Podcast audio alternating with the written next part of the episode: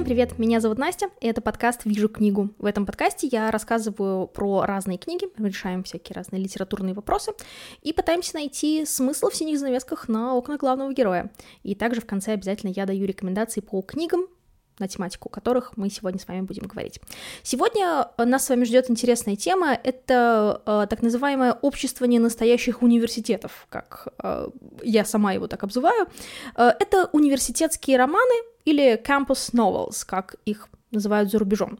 Для начала давайте разберемся вообще, что такое университетский роман. Э, он приобрел, наверное, какую-то особую популярность после ну, в конце 90-х, после uh, «Тайной истории» Дона Тарт, и очень много кто пишет такие романы сейчас, на самом деле история у него достаточно интересная, хотя жанр вроде бы относительно молодой, а вроде бы и нет, но, в общем, мы обязательно на это посмотрим. Я в, в том числе дам рекомендации по разным университетским романам, какие-то из них я uh, читала, перечитывала и буду перечитывать с большим удовольствием, какие-то мне понравились чуть меньше, ну, в общем, следите, будет интересно.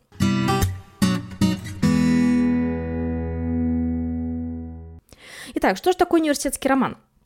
Это роман, действие которого происходит на кампусе, отсюда и его английское название campus novel. И герой это обычно преподаватели и студенты. Это такой, как я уже сказала, относительно э, молодой жанр, э, но на самом деле не совсем.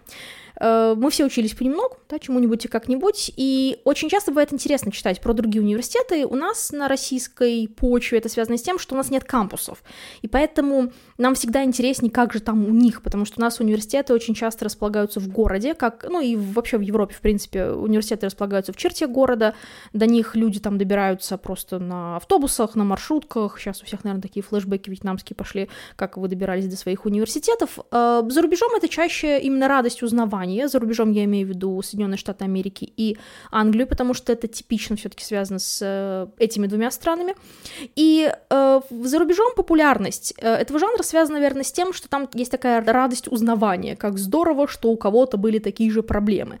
Ну или просто, знаете, такое желание прикоснуться к более престижному колледжу, если условно вы учились в каком-нибудь там задрипанном, э, простите, Бирмин... Бирмингеме, а очень хочется поступить или представить, что вы поступили в Оксфорд, то интересно про такие университеты почитать.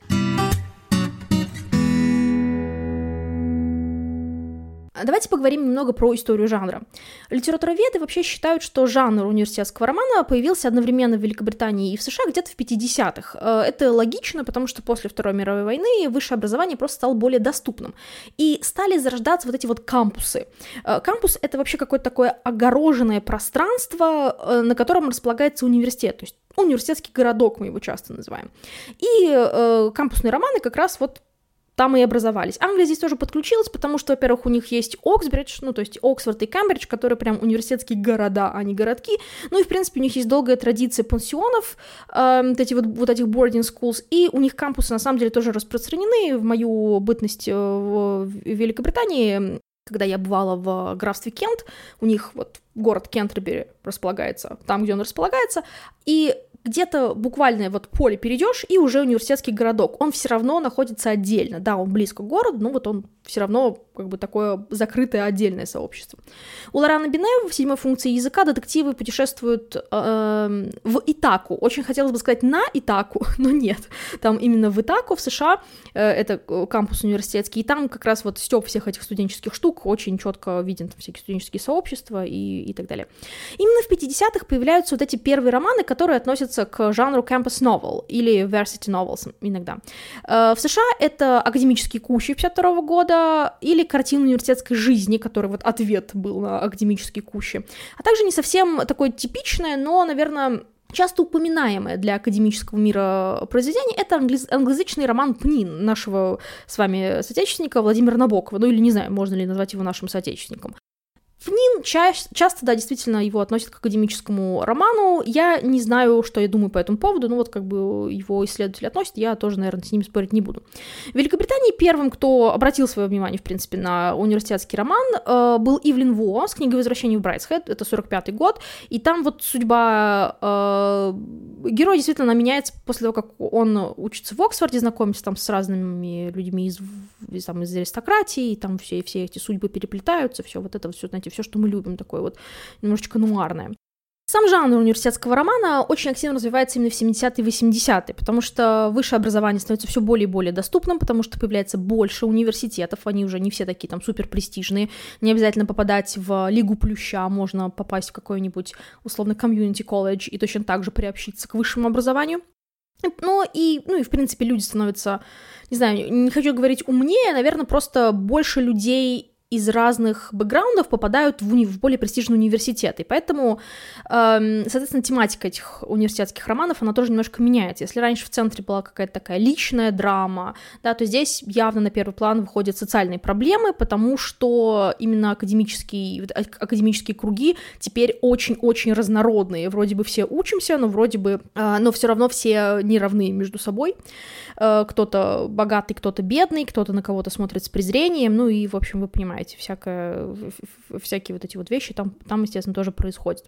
В этот момент появляется знаменитая университетская трилогия Дэвида Лоджа. Вообще, Дэвид Лодж, э, он не только писатель, он такой, э, он литературовед сам по образованию, и он как раз теоретик вот этого самого университетского романа, и я потом буду рассказывать про университетскую трилогию, он сам, в принципе, все принципы кампусного романа он рассказывает. Ближе к концу 20 века, э, вот, наверное, это какой-то градус этого социального напряжения немножко снимается. Ну и правда, сколько можно уже говорить про всякие студенческие бунты, про всякую социальную несправедливость, и тут начинается сатира. Ну, то есть начинается, конечно, абсолютно дикий стёб над системой образования, Писатели э, понимают, они работают в, в этих условиях, они понимают, что это, конечно, абсолютно абсурдная история, когда они пытаются сеять разумное, доброе, вечное, а их заставляют заполнять кучу бумажек, и, естественно, вот про эти перегибы они э, рассказывают в основном. Э, в 1992 году случается Хочется сказать страшное, но я слишком люблю этот роман, чтобы так сказать. Выходит роман «Тайная история» Донны Тарт, и тут все завертелось, это ознаменовало, выход этого романа ознаменовал новый поворот в жанре университетского романа, и об этом тоже чуточку попозже.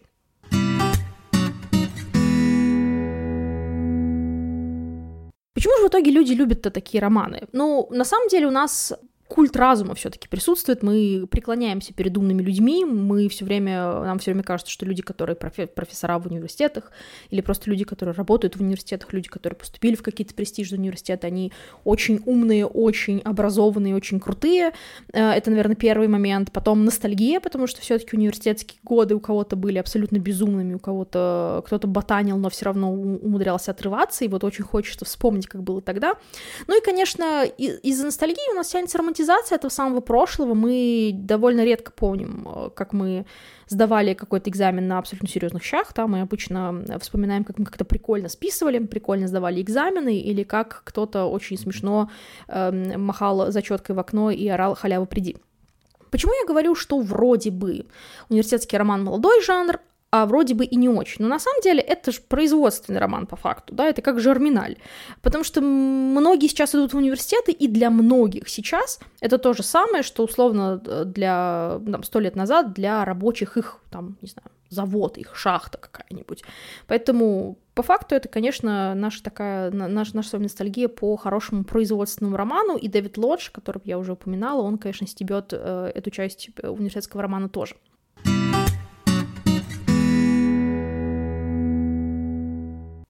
Почему я сказала, что «Тайная история Дона Тарт», она ознаменовала начало нового, новой эпохи университетского романа, потому что после его выхода особенно ярко э, университетские романы стали делиться на две большие группы э, стебные и романтические да, так называемая темная академия, Dark Academy. Стебные обычно идут от лица преподавателей, а романтические от лица студентов и в основном сосредоточены на их жизни. Еще не, несколько забавных фактов про сам жанр университетского романа. Забавный факт номер один э, там никаких средних жанров-то между ними нет. То есть это либо какой-то абсурд и а, или почти готика, да, почти прям практически такой романтический готический роман. Вот никаких серединных жанров там нет, очень редко такое можно найти. А, некоторые авторы пытаются, не всегда получается хорошо. И забавный факт номер два, предметы в основном гуманитарные. Потому что, ну, хочется здесь, конечно, пошутить, что потому что у технаря есть настоящая работа, но на самом деле нет. Логика здесь в том, что именно филологов и лингвистов, журналистов учат писать романы, поэтому, конечно, гуманитарии пишут романы про гуманитариев. А, они пишут о том, о чем им ближе, да, о своих кафедрах английского языка, там, современном языкознании и прочим-прочим. Поэтому, конечно, конечно, логичнее, что предметы в таких эм, э, романах в основном гуманитарные и вы найдете там английскую литературу.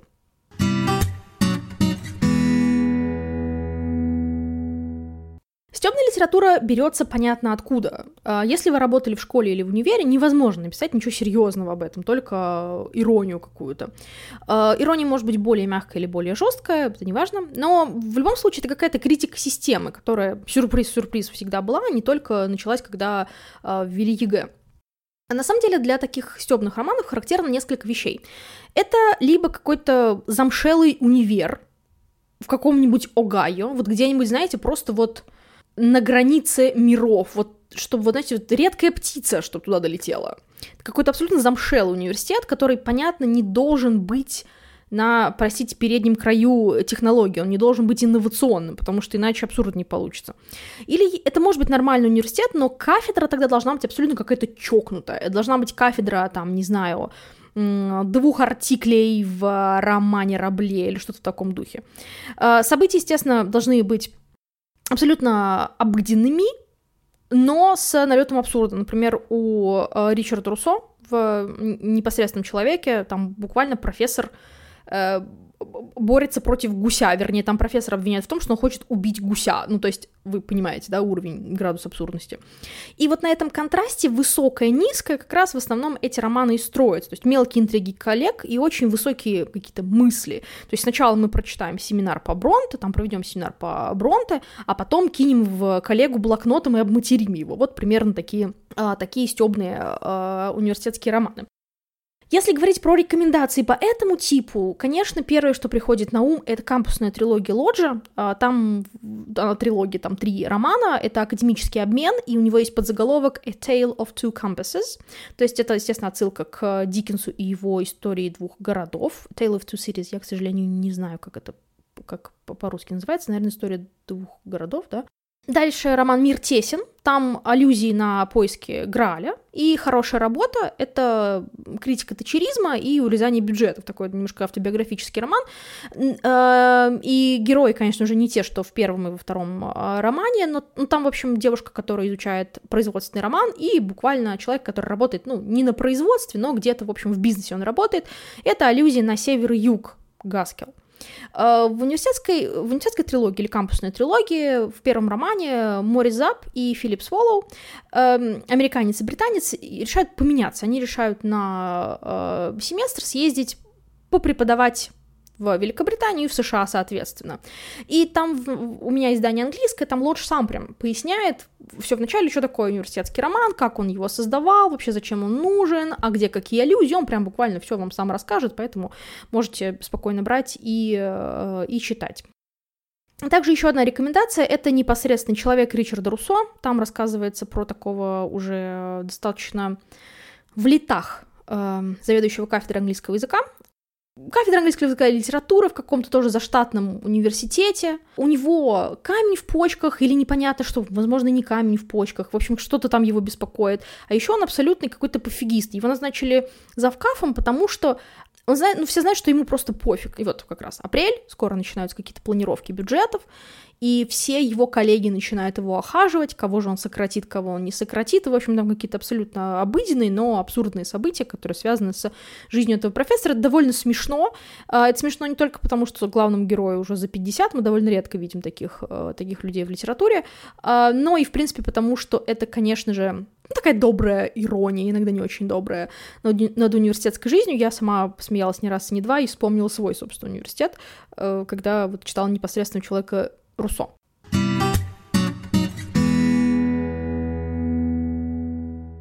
Мы поговорили про стебную литературу, теперь давайте вот про вот эту романтическую темную академию поговорим. Тут немножко интереснее. Официально, конечно, считается, что мать темной академии это Дона Тарт, и вот это роман «Тайная история», но нужно понимать, что этот роман был подготовлен десятилетиями литературы до. Например, тот же самый Ивлин Во во «Возвращении Брайтсхэт» там абсолютно такая же атмосфера, то есть можете читать его спокойно. У таких романов есть несколько черт. Сейчас а, сразу оговорюсь, э, Темная Академия очень часто сейчас принимает фэнтезийный оборот. У них там очень часто какие-то суперспособности. Вот сейчас я об этом не говорю, о жанре фэнтези. С налетом Темной Академии я не говорю, я говорю конкретно про все-таки университетские романы без какой-то мистики, вот просто, просто как они есть. По, на контрасте с стебным романом здесь всегда либо очень престижный университет, либо какой-то очень далекий маленький университет, закрытое такое сообщество, а, либо внутри университета есть какая-то закрытая группа для того, чтобы придать ощущение элитарности. Всегда вот этот университет, у него есть какая-то а, такая элитарность довольно узкие задротские темы, которые только эту элитарность подчеркивают.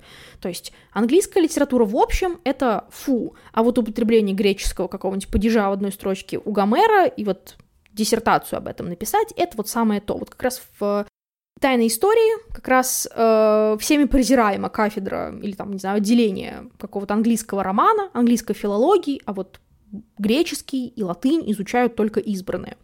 В центре какая-то загадка, чаще преступление все-таки, ну или, или мистика, но о мистике сейчас не говорим. Есть какой-то обязательно квир-персонаж, и они тут хороши, они тут нужны не просто для галочки, не просто для репрезентации, они действительно здесь нужны, и э, это, с одной стороны, отсылка вот в сторону пансионов для мальчиков английских, а с другой стороны, это идет такая тема определения, да, и у нас всегда в таких университетских романах, если они написаны и центрируются вокруг студентов, а, логично, что там идут темы дружбы и определения, и вот тема определения в жизни и в ориентации, это тоже такая очень ну, популярная тема, действительно, когда же, как не в студенческие годы, определяться. Довольно часто идет тема социального расслоения, что все равны, но некоторые более равны, потому что не всем приходится работать по ночам. У кого-то есть э, обеспеченные родители, которые все покупают, а кто-то там выбивается из сил, учит латынь и одновременно работает в кафе или что-то в таком духе. По факту темы обычно те же, что и в обычном универе, и они универсальные, ну потому что много кто может себя отнести к этому опыту, но вот с, при... с приправой из преступлений просто интереснее читать, потому что так получится просто мемуар. И в таких университетах всегда, знаете, как будто осень, как будто там других времен года нет, как будто там только осень. Эстетика темной академии и эстетика, в принципе, вот этих вот э, романтических э, университетских романов, это «Общество мертвых поэтов», это фильм с Робином Уильямсом, я думаю, что очень многие его смотрели, вот посмотрите, примерно вот все романы, они около, около того, это такой, такой вот самый главный хедлайнер, самый главный фильм, к которому отсылаются поклонники Темной Академии. А, рекомендации по этому типу, наверное, побольше здесь будет. А, ну, вообще, конечно, тайная история, так как говорится, топик стартер. Тайная история абсолютно великолепный, невероятно классный роман. А, лучше читать сначала «Преступление и наказание» предварительно, а потом «Тайную историю», потому что «Тайная история» — это вот, как, знаете, Раскольник, Раскольников не отчислился и продолжает верить в свою теорию, вот примерно такое. Там такой закрытый университет, элитная группа, из пяти человек, шести-пяти человек, которые а, изучают греческий, их обучает один наставник. И мы с самого начала знаем, что э, пять остальных человек убьют шестого. И мы половину книги наблюдаем, что к этому приведет, а вторую половину смотрим на последствия этого решения. Это великолепная абсолютно книга. Если хотите немножко, там греческая, конечно, мифология, все это замешано. Если хотите Вакханок почитать предварительно, можно почитать, потом «Преступление и наказание», а потом вот «Тайную историю», и, наверное, вообще такой вы получите 3D experience просто. Следующая рекомендация — это Ивлин Во, и «Возвращение в Брайтсхед», собственно. Мы этот роман э, не раз и не два с вами упоминали сегодня. Сюжет достаточно тоже захватывающий, дело происходит где-то в 30-е годы. У нас есть такой выходец из среднего класса, который зовут Чарльз. Он хочет стать художником, но пока вот изучает историю в Оксфордском университете. Он знакомится с Себастином, который у нас э, гей и алкоголик, прекрасное сочетание. Ну, собственно, все как э, положено в Темной Академии. И вот, собственно, благодаря Себастину, который у нас такой аристократ, он входит вот в эту аристократическую тусовку, знакомится с его сестрой Джулией, естественно, там завязывается любовный треугольник, потом он развязывается, потом он все еще продолжается, и, в общем, вот за этими перипетиями их жизни мы будем наблюдать. Там темы свободы, религии, брака и вообще осознание себя как э, творческого человека в том числе. Поэтому очень интересно, очень-очень советую почитать. Очень похоже на тайную историю, более современный роман. Э, он называется если бы мы были злодеями, но мне не очень нравится этот перевод, он ну, такой немножко громоздкий. Там по-английски он звучит «If we were villains».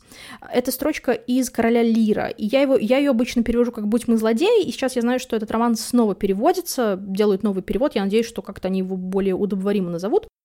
Там такая же история, примерно как в тайной истории, простите за каламбур, а, но все завязано на Шекспире. То есть, если там у нас был просто университет, в котором люди изучали греческий и латынь, то здесь это актерская академия, здесь несколько э, людей, и мы знаем, мы, начинается роман с того, что выходит человек за то, что он отсидел за, из тюрьмы выходит, потому что он отсидел за убийство вот их одноклассника, условно, это какой-то последний год их обучения, там 20 с чем-то лет. Э, сыщик, который закрывал это дело, он встречает его и говорит, слушай, дружочек-пирожочек, э, я знаю, что это не ты убил, у меня вот сегодня последний день, я все, я ухожу в отставку, расскажи мне, как было дело, я обещаю, что никакое дело я заводить не буду, я просто знаю, что это не ты, что ты взял вину на себя, расскажи, как было дело, и он рассказывает. Интересно, все наполнено шекспировскими отсылками, шекспировскими аллюзиями, очень много они именно цитат туда вкидывают, ну, потому что они актеры, естественно, если они читают постоянно одного Шекспира, они буквально цитатами из него разговаривают. И я знаю, что в переводе, в переводе этой книги будет принимать участие человек, который работает с Шекспиром, ну, в смысле, с текстами Шекспира, и занимается их переводом, и адаптацией, и чем только не, поэтому я очень надеюсь, что перевод будет крутой. Поэтому «Будь мы злодеи» — это э, автор по фамилии... Она, у нее инициалы МЛ Рио, поэтому если найдете на русском языке, будет круто, на английском читается тоже прекрасно. Есть э, еще один роман, который мне сейчас не понравился, но я считаю, что неправильно было бы о нем не упомянуть. Это некоторые вопросы теории катастроф. Это Мариша Пессел. Она пытается объединить стёб и мистику, и, если честно, удается так себе. Мариша Пессел, она огромный фанат Набокова, и это очень сильно чувствуется. Это такой очень постмодерновый, наверное, роман, который... Э, он очень интересно сделан, но продираться, если честно, сквозь него прям очень-очень-очень непросто. Там примерно то же самое. Девочка путешествует с своим папой, э, по, потому что папа профессор, и вот она попадает в какую-то школу, и там ее сразу принимают к себе э, вот какая-то элитная группировка, ну, ее сначала не принимают, но там очень учительница настаивает, и потом эта учительница э, погибает, и вот они там пытаются понять, в чем же дело. Следующий роман — это «Сходство» Таны Френч, я о нем говорила, когда говорила про детективы, там детектив, но тоже пытается вот в эту атмосферу какую-то погрузиться. А, девушка, а, которая э, погибла, она оказывается двойником, буквально прям сходство абсолютно великолепное, с детективом, который когда-то работал под прикрытием. Самое интересное, что вот эта погибшая девушка живет под фальшивым именем. И это фальшивое имя было когда-то написано и сделано, придумана вот эта личность для как раз вот этого детектива под прикрытием. Они ее внедряют обратно, пытаются разобраться, в чем, собственно, дело, кто ее убил, и вот они все, вот все там, все пять или шесть человек, они все студенты, аспиранты, филологи в, в Дублинском университете, в Тринити колледже, и они там ведут какие-то заумные разговоры, это, естественно, абсолютно неправдоподобный роман, потому что если у тебя нет филологического образования, фиг ты проведешь э, семинар по Джойсу, но, тем не менее, как-то она умудряется там делать. Вот если за атмосферой, то можно это тоже почитать. И еще одна рекомендация — это э, свадебный сюжет Джеффри Евгениеса. Это на самом деле один из его э, таких достаточно поздних романов. Он был написан в 2011 году, но дело происходит в Штатах в 80-е, и там три друга учатся в университете Брауна. Это как раз Лига Плюща, такой очень престижный университет. Сюжет вращается вокруг трех друзей, как я уже сказала. Это Мэдалин, Леонард и Митчелл, и у них как раз вот этот самый любовный треугольник и завязывается. Мэдалин э, изучает английский язык, и как дипломную работу она изучает свадебный сюжет в романе XIX века. Она э, очень увлеченно об этом рассказывает, очень увлеченно проводит всякие исследования, и вот как раз она, собственно, центр этого самого любовного треугольника. Леонард — это ее бойфренд, он э, биолог, и, собственно, потом, ну, не буду я вам спойлерить, хорошо, дальше, не буду. И третий человек это Митчелл, как вы понимаете, он тоже вовлечен в этот самый любовный треугольник, но он уже изучает э, религию, то есть он студент-религиовед, как мы бы сейчас назвали, и он очень увлечен концептом правды как таковой. Тоже довольно интересно все закручено, плюс это 80-е Америка, очень интересно, плюс вопросы ментального здоровья там тоже поднимаются, поэтому, конечно, очень советую почитать. Отдельная рекомендация, которая на самом деле не очень подходит вот к этой всей темной академической сфере, это Стоунер Джона Уильямса.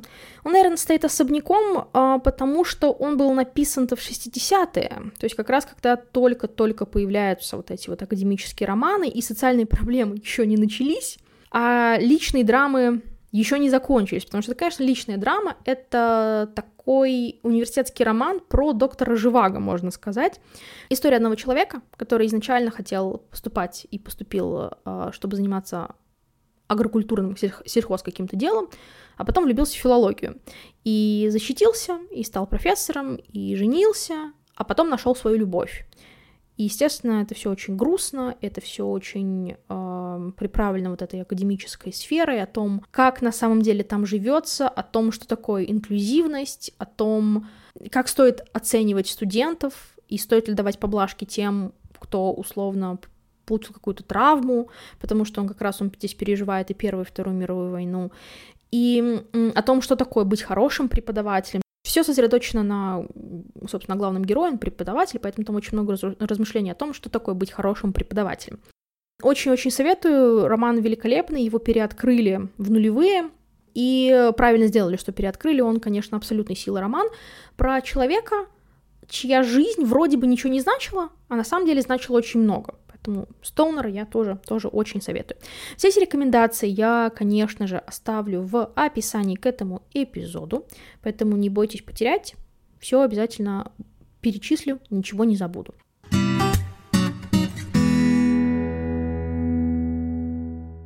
Итак, мы сегодня с вами немножко поговорили про э, общество ненастоящих университетов, потому что они не настоящие, они либо слишком романтизированы, либо слишком они обстебаны.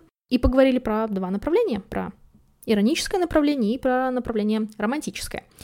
А, я надеюсь, что вам было интересно. Если у вас есть какие-то мнения, вы хотите со мной э, согласиться, не согласиться или, в принципе, дать какой-то отзыв на, э, на этот подкаст, то добро пожаловать в соцсети, которые тоже указаны в шапке профиля моего подкаста. Всем хорошего дня и, надеюсь, встретимся снова.